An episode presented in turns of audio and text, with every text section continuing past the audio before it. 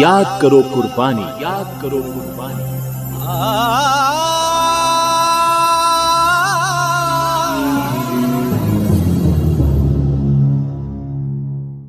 जो भरा नहीं हो भावों से बहती जिसमें रसधार नहीं वो हृदय नहीं वो पत्थर है जिसमें स्वदेश का प्यार नहीं।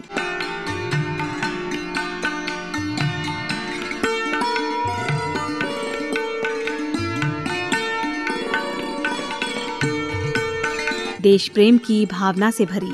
इन पंक्तियों के साथ हम अपने सभी सुनने वालों का स्वागत करते हैं। श्रोताओं, मैथिली शरण गुप्त जी के काव्य में मानव जीवन की सभी अवस्थाओं का वर्णन हुआ है। कहा जाता है, कलाकार कृति का चयन किसी न किसी उद्देश्य के साथ करता है। उनकी रचना प्रक्रिया की एक प्रेरक पृष्ठभूमि होती है। लिखने वाले की कृति में उनके ही जीवन का और उनके आसपास के वातावरण के साथ साथ उस युग की घटनाएँ वर्णित होती हैं। और कवि के व्यक्तित्व का असर भी उनकी रचनाओं में बखूबी देखने मिलता है। किसी कवि की रचना के साथ साथ उनके जीवन काव्य को समझना भी ज़रूरी होता है। श्रोताओं, अब कार्यक्रम में वक्त हो चला है एक छोटे से अंतराल का। मिलते हैं इस अंतराल के बाद।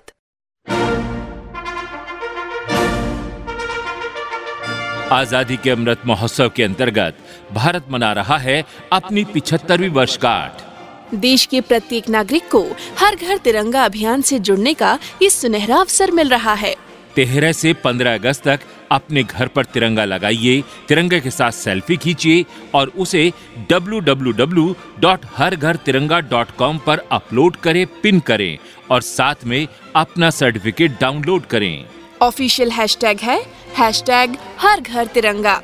अधिक जानकारी के लिए ऑफिशियल वेबसाइट www.हरघरतिरंगा.com पर विज़िट करें। भारत का झंडा फहरे। भारत का झंडा फहरे। शान से मनाइए आज़ादी का पिछहत्तरवा अमृत महोत्सव। तेरह से 15 अगस्त तक अपने घरों की छत पर तिरंगा लगा करके।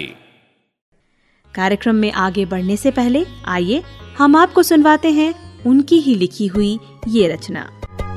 ना हमको कोई भी भय हो।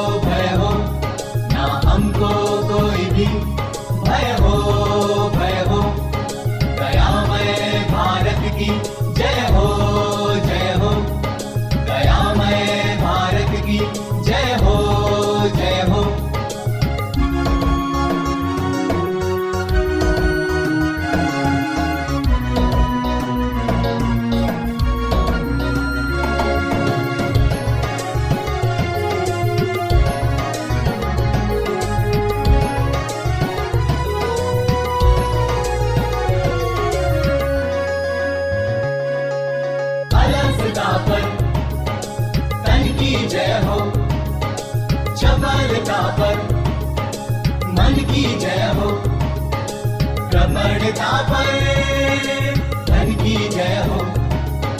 मरण पर जीवन की जय हो। पवित्रात्मा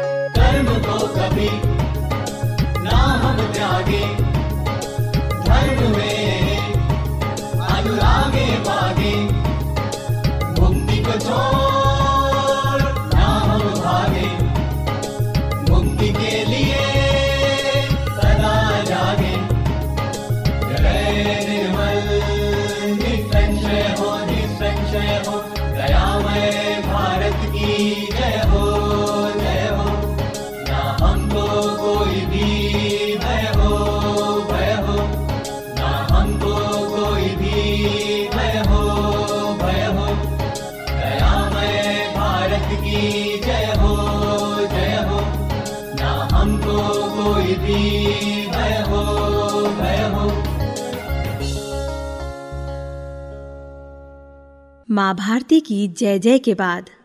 एक बार फिर बात करते हैं माँ भारती के वरद पुत्र और राष्ट्र कवि श्री मैथिली शरण गुप्त के व्यक्तित्व और कृतित्व पर।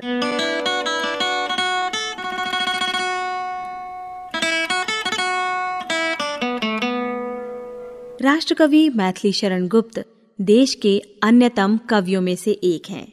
इनका जन्म 3 अगस्त सन 1886 को चिरगांव झांसी में हुआ था। घर में भरा पूरा परिवार था। माता का नाम काशीबाई और पिता का नाम श्री रामचरण था। पिता की दस बारह गाँवों में जमींदारी थी और साथ में घी का व्यापार भी था। बालक मैथिली शरण को राम भक्ति का संस्कार अपने पिता से मिला था। मैथिली शरण जी के पिता का मानना था कि इस संसार में श्री राम से बड़ा कोई नहीं है। पिताजी सुबह सवेरे उठकर राम की महिमा वाचन किया करते थे और बालक मैथिली शरण पिता के मुख से श्री राम की महिमा सुना करते थे। यहीं से बालक मैथिली शरण के हृदयगत संस्कारों का उदय हुआ। इनकी माता काशीबाई ममता की मूर्ति थी। सत्रह वर्षों तक माता पिता का स्नेह मैथिली शरण को भरपूर मिला। फिर अचानक मैथिली शरण जी के पिता का निधन हो गया। पिता के गुजर जाने के बाद मैथिली शरण जी की माता काशीबाई भी ज़्यादा दिनों तक जीवित ना रह सकीं। दो वर्षों के उपरांत ही वे भी इस संसार सागर को छोड़कर चली गईं। माता पिता के निधन से मैथिली शरण की शिक्षा पर असर पड़ा। चिरगांव में मैथिली शरण जी ने पांचवी तक पढ़ाई की। उसके बाद की पढ़ाई के लिए उन्होंने मैकडॉनल्ड हाई स्कूल झांसी में दाखिला लिया। मैथिली शरण मेधावी छात्र थे। मैकडॉनल्ड हाई स्कूल में पढ़ते हुए पहले वर्ष में उन्होंने डबल परीक्षा पास की, लेकिन दूसरे वर्ष की परीक्षा में वे ऐसा नहीं कर पाए। कारण हम आपको बताएँगे इस गीत के बाद। आइए सुनते हैं मैथिली शरण गुप्त जी की एक और रचना।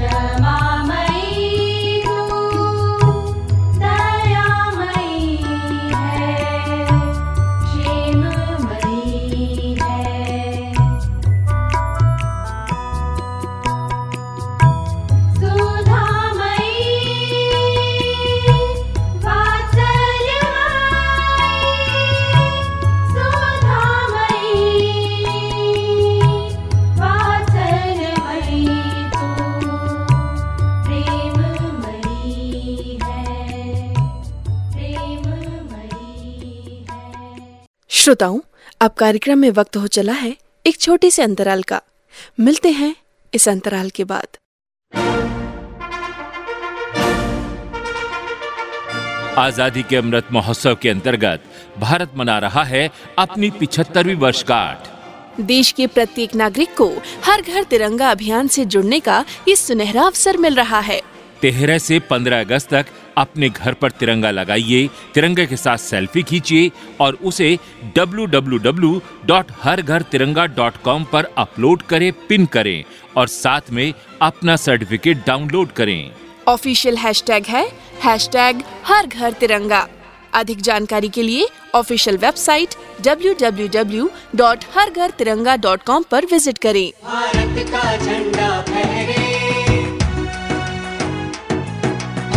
का झंडा फहरे। शान से मनाइए आज़ादी का पिछहत्तरवा अमृत महोत्सव। तेरह से 15 अगस्त तक अपने घरों की छत पर तिरंगा लगा करके। माँ की महिमा को बखान करता हुआ ये गीत अभी आपने सुना। श्रोताओं बचपन में मैथिली शरण चंचल स्वभाव के थे। उन्हें तैराकी करना गेंद बल्ला खेलना और पतंग उड़ाना बहुत भाता था। साथ ही उनकी रुचि रामलीला और रासलीला की ओर भी बढ़ रही थी। एक बार मैकडॉनल्ड स्कूल में पढ़ते हुए वे परीक्षा के समय भी रामलीला मंडली के साथ ओरछा चले गए और परीक्षा में उन्हें विपरीत फल मिला। समय बीतता गया। अब धीरे धीरे मैथिली शरण गुप्त जी की रुचि पठन पाठन की ओर बढ़ती जा रही थी। उन्होंने पंडित मदन मोहन मालवीय के आदेश से अपने भाई से अंग्रेज़ी सीखी और चिरगांव के मौलवी से गुलिस्तान बोस्तां पढ़ा। मुंशी अजमेरी से मैथिली शरण काफ़ी प्रभावित थे। वे उनकी कहानी सवैया और संस्कृत के श्लोक कंठस्थ कर लिया करते थे। मैथिली शरण गुप्त जी के बारे में अध्ययन करने पर यह कहा जा सकता है कि लगभग 1901 में उनमें सर्वप्रथम काव्य प्रेरणा जागृत हुई। उन्होंने तुलसीदास, सूरदास, नंददास, रहीम, बिहारी और घनानंद जैसे कई प्राचीन कवियों का स्वच्छंद अध्ययन किया। साथ ही नायिका भेद, अलंकार निरूपण, ऋतुवर्णन, रीति ग्रंथों और भक्ति स्तुति जैसे कई संस्कृत काव्य ग्रंथों का अध्ययन भी किया। श्रोताओं, अब आपको सुनवाते हैं मैथिली शरण गुप्त की एक और रचना। उठो हे भारत हुआ प्रभात।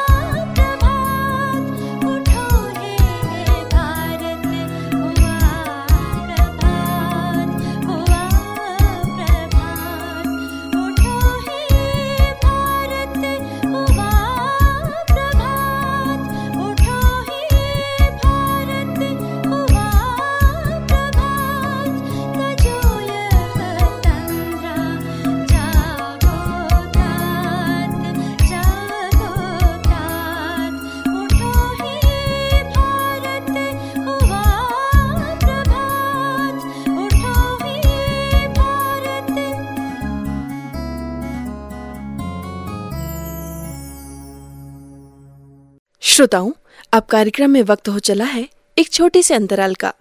मिलते हैं इस अंतराल के बाद।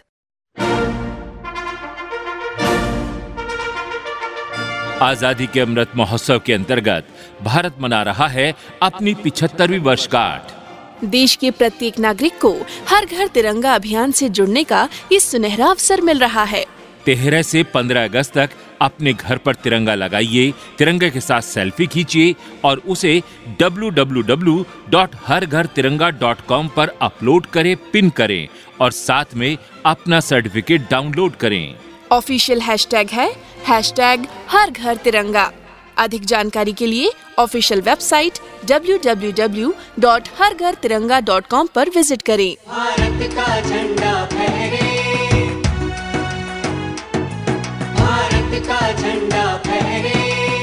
शान से मनाइए आज़ादी का पिछहत्तरवा अमृत महोत्सव। तेरह से 15 अगस्त तक अपने घरों की छत पर तिरंगा लगा करके। श्रोताओं, मैथिली शरण गुप्त जी को नई नई भाषाएँ सीखने में बड़ी रुचि थी। बांग्ला साहित्य पढ़ने के लिए उन्होंने बांग्ला भाषा सीखी। मुंशी अजमेरी से सितार बजाना भी उन्होंने सीखा।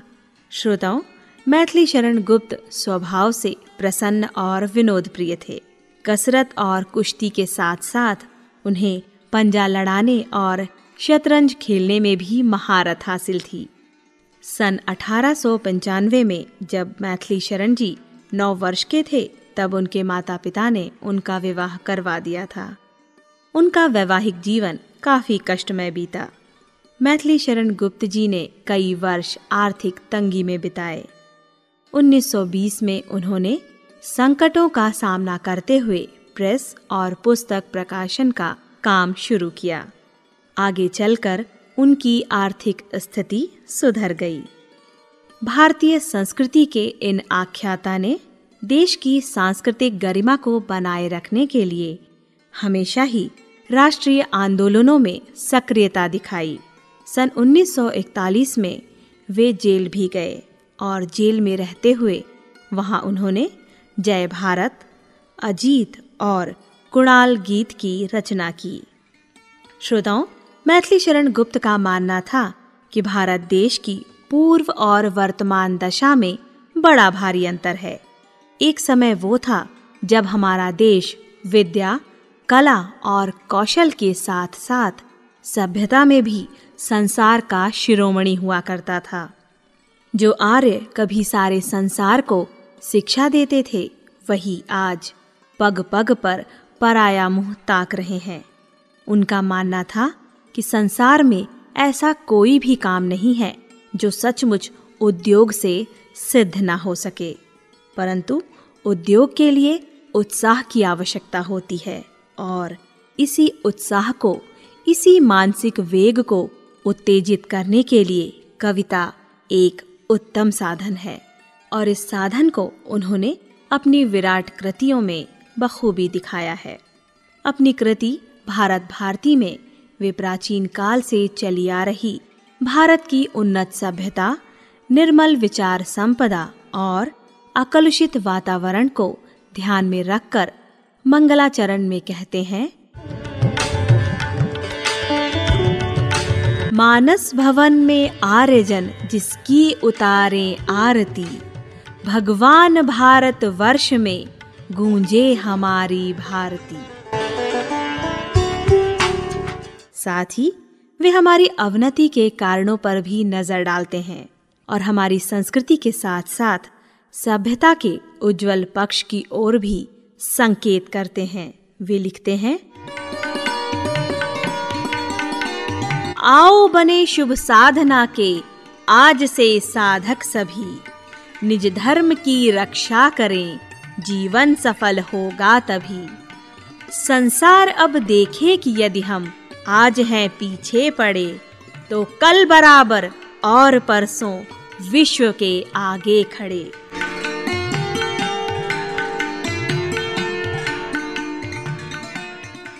आइए सुनते हैं मैथिली शरण गुप्त जी की रचना की संगीत में झलक। मानस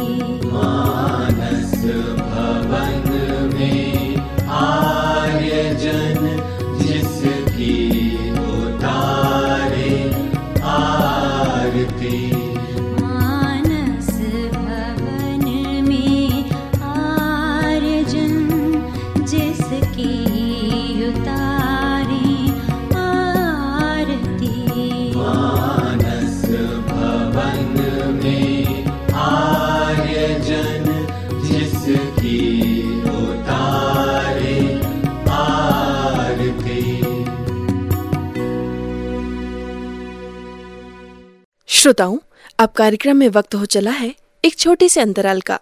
मिलते हैं इस अंतराल के बाद। आज़ादी के अमृत महोत्सव के अंतर्गत भारत मना रहा है अपनी पिछहत्तरवीं वर्षगांठ। देश के प्रत्येक नागरिक को हर घर तिरंगा अभियान से जुड़ने का ये सुनहरा अवसर मिल रहा है। तेरह से 15 अगस्त तक अपने घर पर तिरंगा लगाइए तिरंगे के साथ सेल्फी खींचिए और उसे www.हरघरतिरंगा.com पर अपलोड करें पिन करें और साथ में अपना सर्टिफिकेट डाउनलोड करें। ऑफिशियल हैशटैग है हैशटैग हर घर तिरंगा अधिक जानकारी के लिए ऑफिशियल वेबसाइट www.हरघरतिरंगा.com पर विज़िट करें। भारत का झंडा फहरे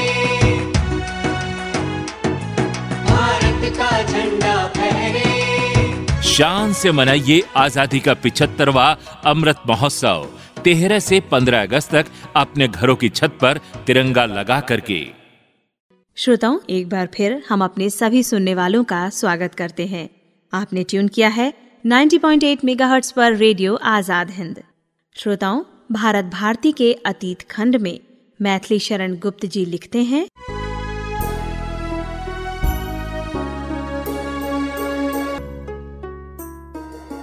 संसार में किसका समय है? एक सा रहता सदा।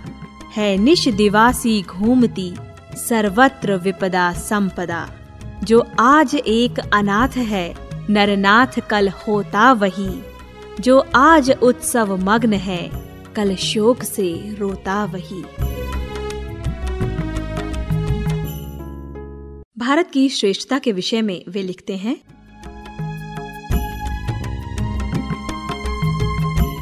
भूलोक का गौरव प्रकृति का पुण्य लीला स्थल कहाँ?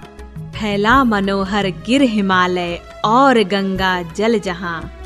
संपूर्ण देशों से अधिक किस देश का उत्कर्ष है? उसका की जो ऋषि भूमि है, वह कौन भारत वर्ष है? हाँ वृद्ध भारत वर्ष ही संसार का सिरमौर है। ऐसा पुरातन देश कोई विश्व में क्या और है? भगवान की भवभूतियों का यह प्रथम भंडार है। विधि ने किया नर सृष्टि का, पहले यही विस्तार है।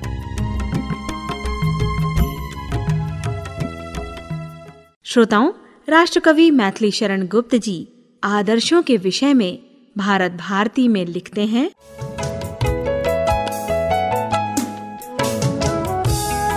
आदर्श जन संसार में इतने कहाँ पर हैं हुए।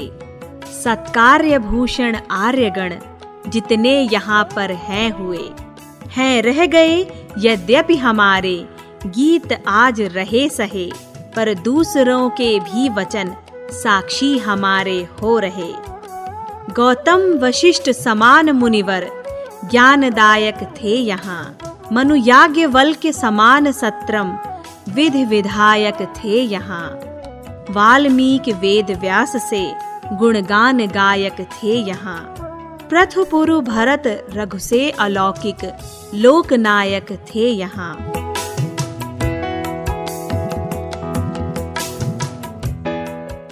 श्रोताओं, मैथिली शरण गुप्त जी ने आर्य स्त्रियों की महिमा का बखान भी बखूबी किया है। वे लिखते हैं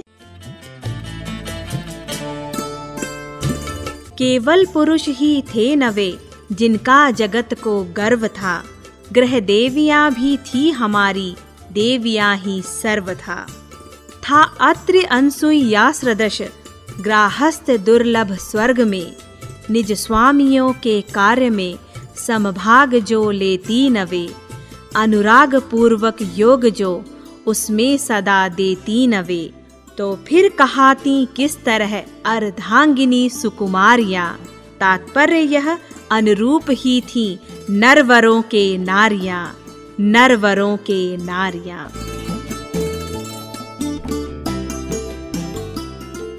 भारत भारती के वर्तमान खंड में मैथिली शरण गुप्त जी लिखते हैं, यद्यपि हताहत गात में कुछ सांस अब भी आ रही, पर सोच पूर्वा पर दशा, मुँह से निकलता यही। श्रोताओं, अशिक्षा के बारे में राष्ट्रकवि श्री मैथिली शरण गुप्त जी लिखते हैं। ये सब अशिक्षा के कुफल हैं, वास है जिनका यहाँ। अध्यात्म विद्या का भवन हाँ आज वह भारत कहाँ। धिक्कार है, हम खो चुके हैं। आज अपना ज्ञान भी।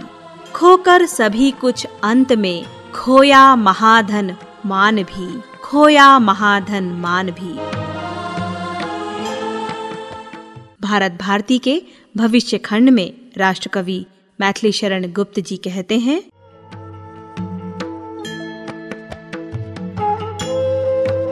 हम कौन थे? क्या हो गए हैं? जान लो इसका पता। जो थे कभी गुरु, है न उनमें शिष्य की भी योग्यता। जो थे सभी से अग्रगामी, आज पीछे भी नहीं। है दीखती संसार में विपरीतिता, ऐसी कहीं?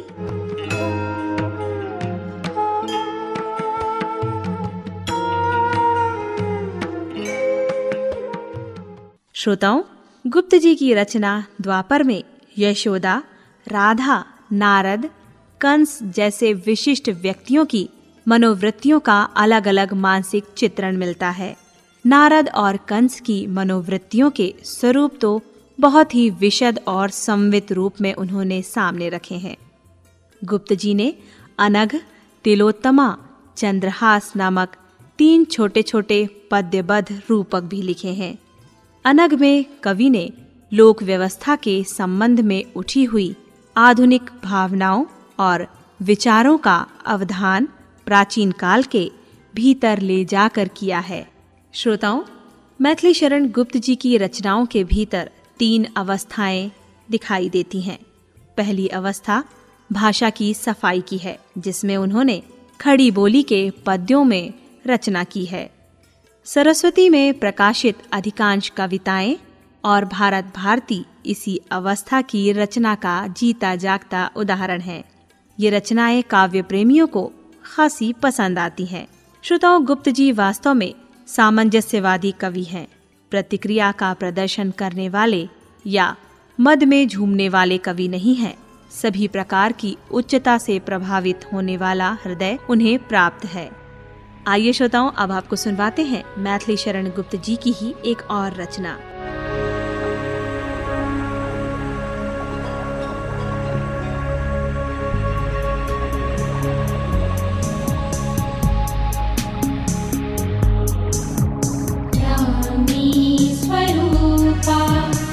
जन्मदात्री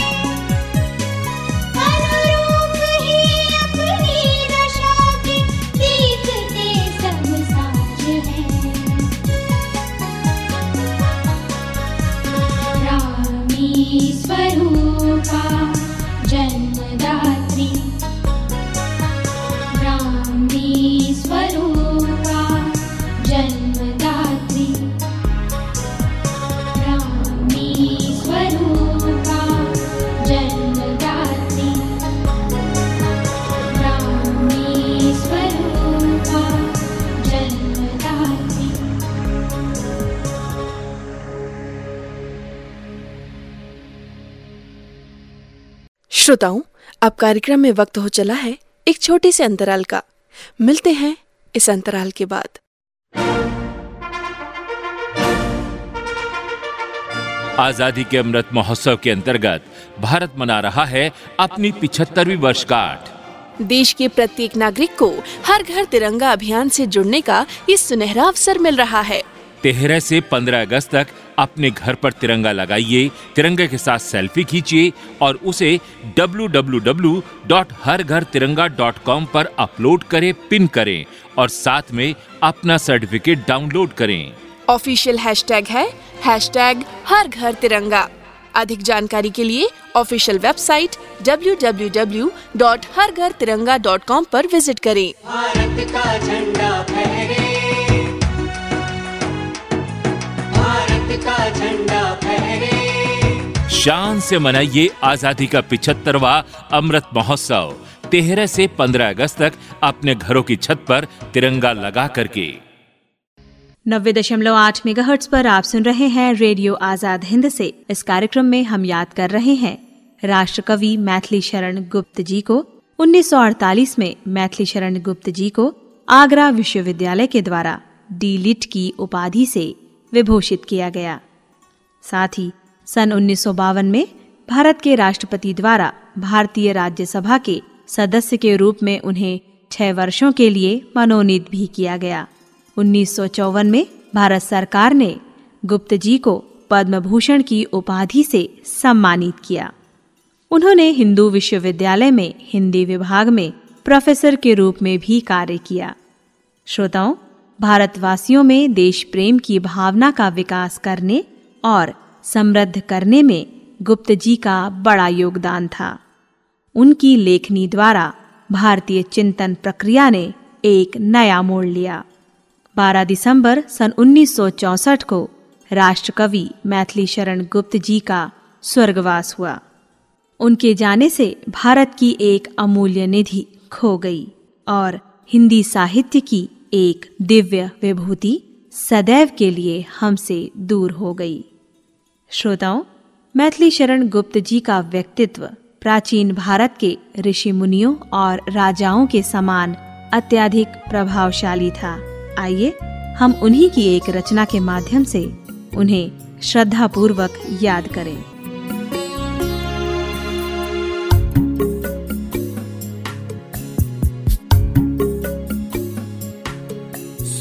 सौ युगों की साधना भारत।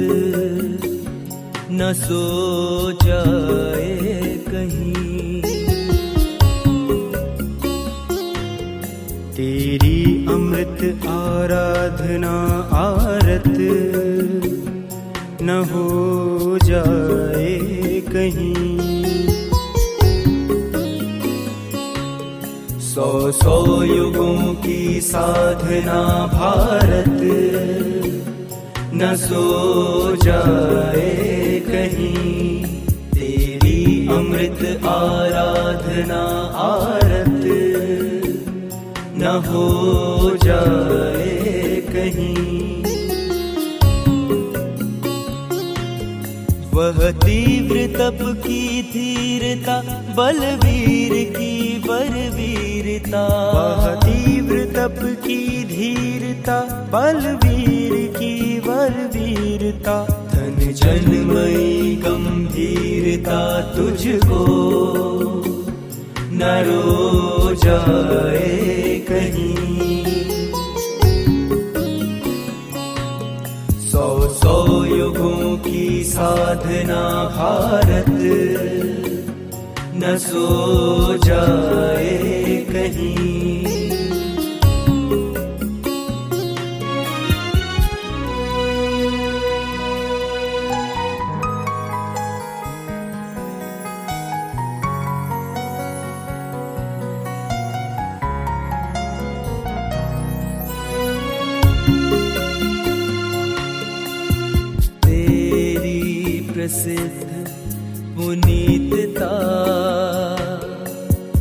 वह शील पूर्ण विनीतता। तेरी प्रसिद्ध पुनीतता। वह शील पूर्ण विनीतता। वह बुद्धि की विपरीतता, अब विष न बो जाए कहीं। पर बुद्धि की विपरीतता अब विष न हो जाए कहीं। सौ सौ युगों की साधना भारत, न सो जाए कहीं। सौ सौ युगों की साधना भारत सो जाए कहीं।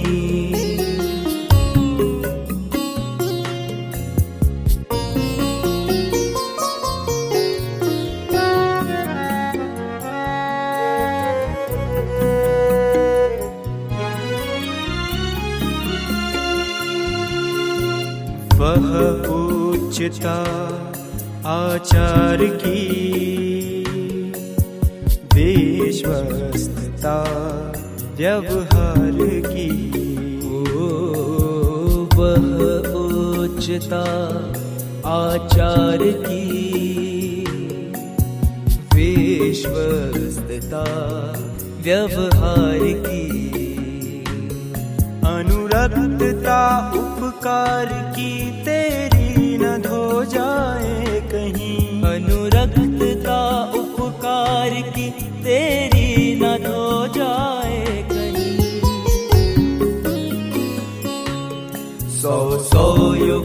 की साधना भारत। न सो जाए कहीं। सौ सौ युगों की साधना भारत। न सो जाए कहीं।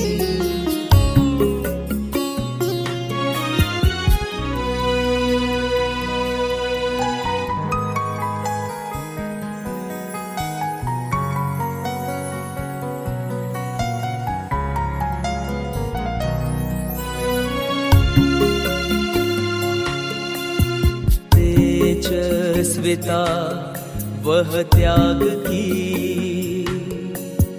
उन्मुक्तता, अनुराग की। तेजस्विता, वह त्याग की। उन्मुक्तता, अनुराग की। सुख संपदा, भव भाग की। लुट कर न ढो जाए कहीं। सुख संपदा भव भाव की लुट कर न ढो जाए कहीं। सौ सौ युगों की साधना भारत न सो जाए कहीं।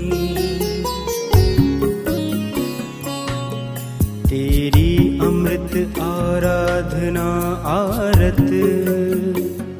न हो जाए कहीं। सौ सौ युगों की साधना भारत। न सो जाए कहीं।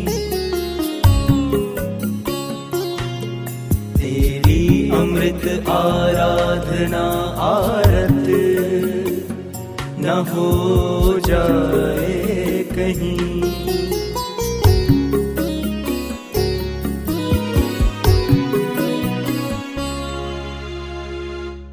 श्रोताओं, अब कार्यक्रम में वक्त हो चला है एक छोटे से अंतराल का। मिलते हैं इस अंतराल के बाद।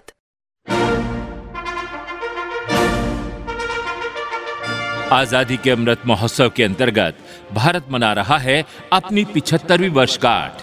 देश के प्रत्येक नागरिक को हर घर तिरंगा अभियान से जुड़ने का ये सुनहरा अवसर मिल रहा है।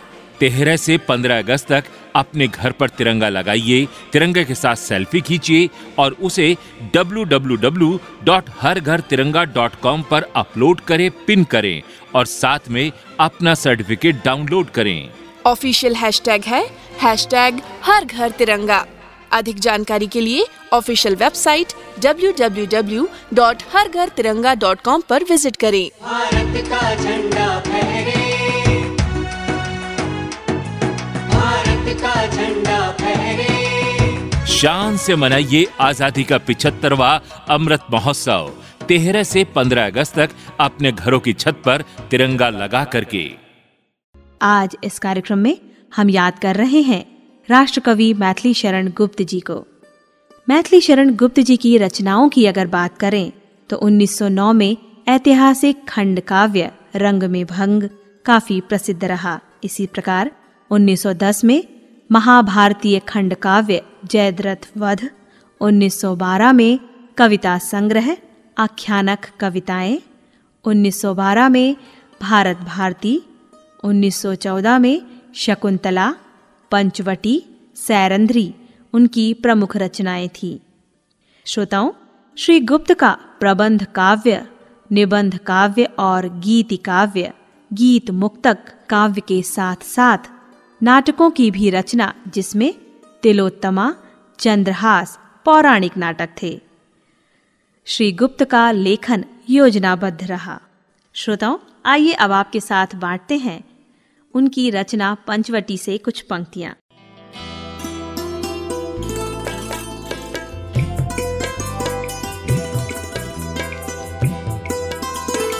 चारु चंद्र की चंचल किरणें खेल रही हैं जलथल में। स्वच्छ चांदनी बिछी हुई है अवनी और अंबर तल में। पुलक प्रकट करती है धरती, हरित तृणों की नोकों से। मानो झूम रहे हैं तरु भी मंद पवन के झोंकों से।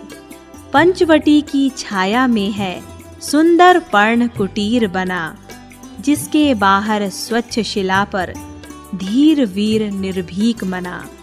जाग रहा है कौन धनुर्धर, जबकि भुवन भर सोता है। भोगी कुसुमायुध योगी सा बना दृष्टिगत होता है।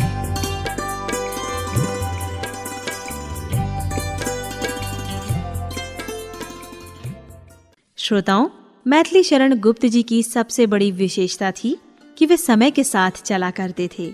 हर काल का अनुसरण किया करते थे, यानी बढ़ती हुई, बदलती हुई मनोभावनाओं और काव्य प्रणालियों को ग्रहण करके आगे चला करते थे। ये उनकी एक अद्भुत शक्ति थी। इस दृष्टि से वे हिंदी भाषी जनता के प्रतिनिधि के रूप में हमेशा अग्रणी रहेंगे। मैथिली शरण गुप्त जी वास्तव में सामंजस्यवादी कवि थे और प्राचीन के प्रति पूज्य भाव और नवीन के प्रति उत्साह दोनों था उनमें। लेखनी पत्र पर लिखनी तुझे है यह कथा। यह कथा यह कथा। कालिमा में डूब कर तैयार होकर सर्वथा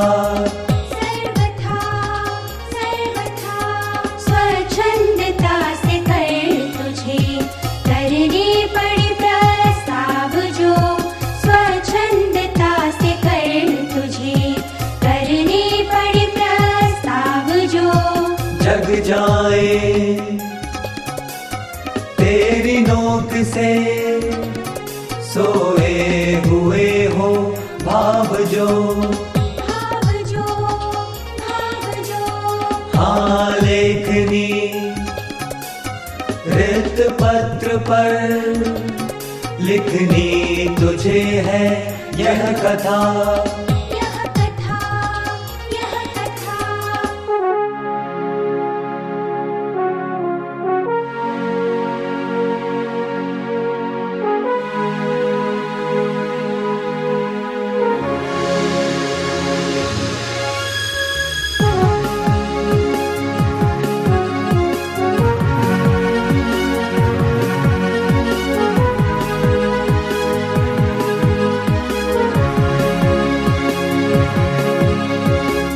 चर्चा हमारी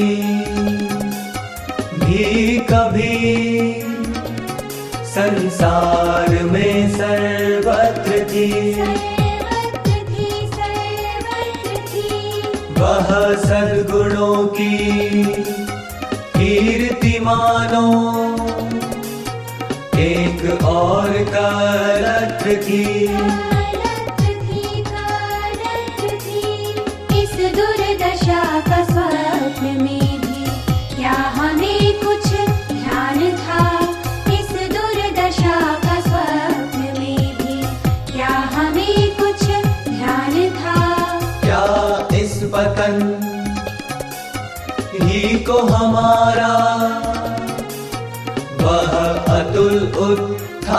था। चर्चा हमारी भी कभी संसार में सर्वत्र थी।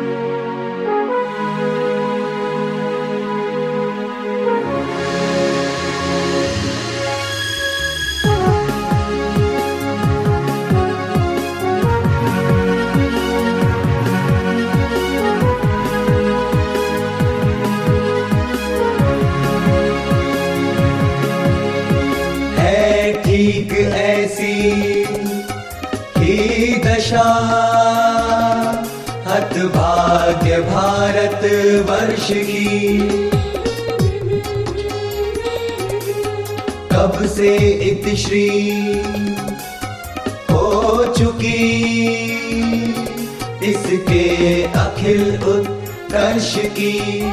कर्ष की उत्कर्ष की पर सोच है केवल यही वह। नित्य गिरता ही गया पर सोच है केवल यही वह। नित्य गिरता ही गया जब से फिरा है दैव इससे नित्य फिरता ही गया।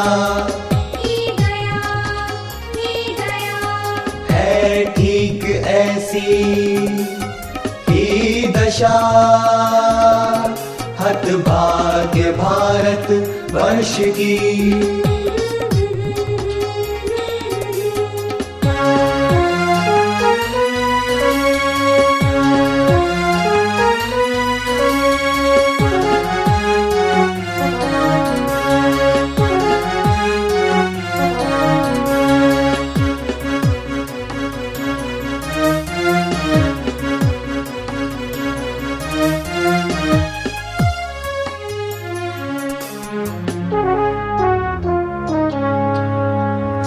जो इस विषय पर। आज कुछ कहने चले हैं हम यहाँ। हम यहाँ हम यहाँ। क्या कुछ सजग होंगे सखे? उसको सुनेंगे जो जहाँ।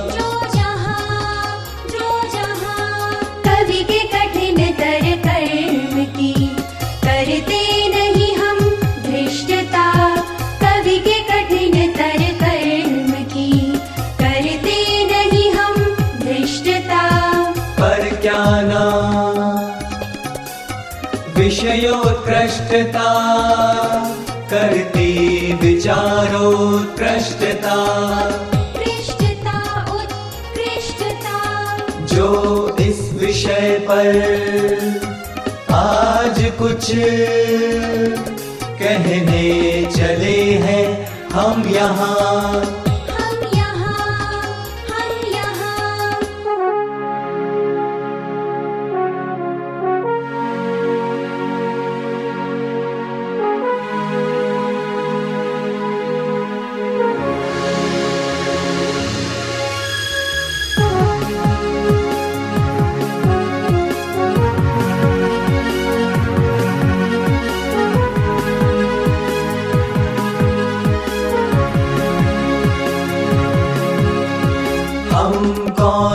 कौन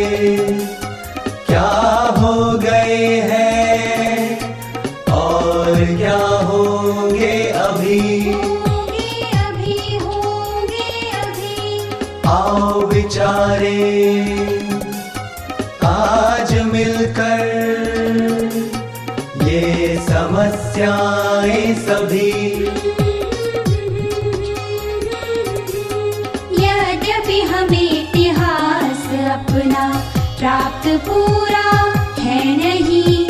यद्यपि हमें इतिहास अपना प्राप्त पूरा है नहीं। हम कौन? आज इस कार्यक्रम में हमने याद किया राष्ट्रकवि मैथिली शरण गुप्त जी को। अब ये कार्यक्रम यहीं संपन्न होता है। अनुमति दीजिए अपनी दोस्त को नमस्कार। नहीं नहीं हम कौन थे? क्या हो गए? होंगे अभी। होंगे अभी होंगे अभी श्रोताओं अब कार्यक्रम में वक्त हो चला है एक छोटे से अंतराल का। मिलते हैं इस अंतराल के बाद।